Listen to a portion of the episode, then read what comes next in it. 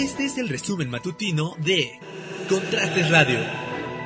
Elementos de la policía estatal, en coordinación con policías de Texmelucan, detuvieron a cuatro integrantes de la banda denominada Los Michoacanos, entre ellos a Marianelli, alias La Güera, actual líder de esta banda criminal, también a Juan Diego, apodado La Changa, Jesús, alias El Lupe, y Kevin, alias El Kiko.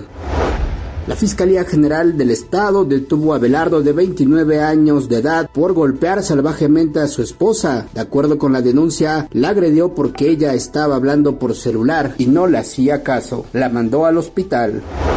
Elementos de la Policía Municipal de Huejotzingo detuvieron a un narcomenudista en el fraccionamiento Paseo de los Sauces. Este sujeto responde al nombre de Sergio Omar y distribuía drogas afuera de un Oxxo. El juez tercero de lo penal negó la libertad bajo fianza al exsecretario de Gobernación de Mario Marín Torres, Valentín Meneses Rojas, por lo que el exfuncionario seguirá su proceso en prisión.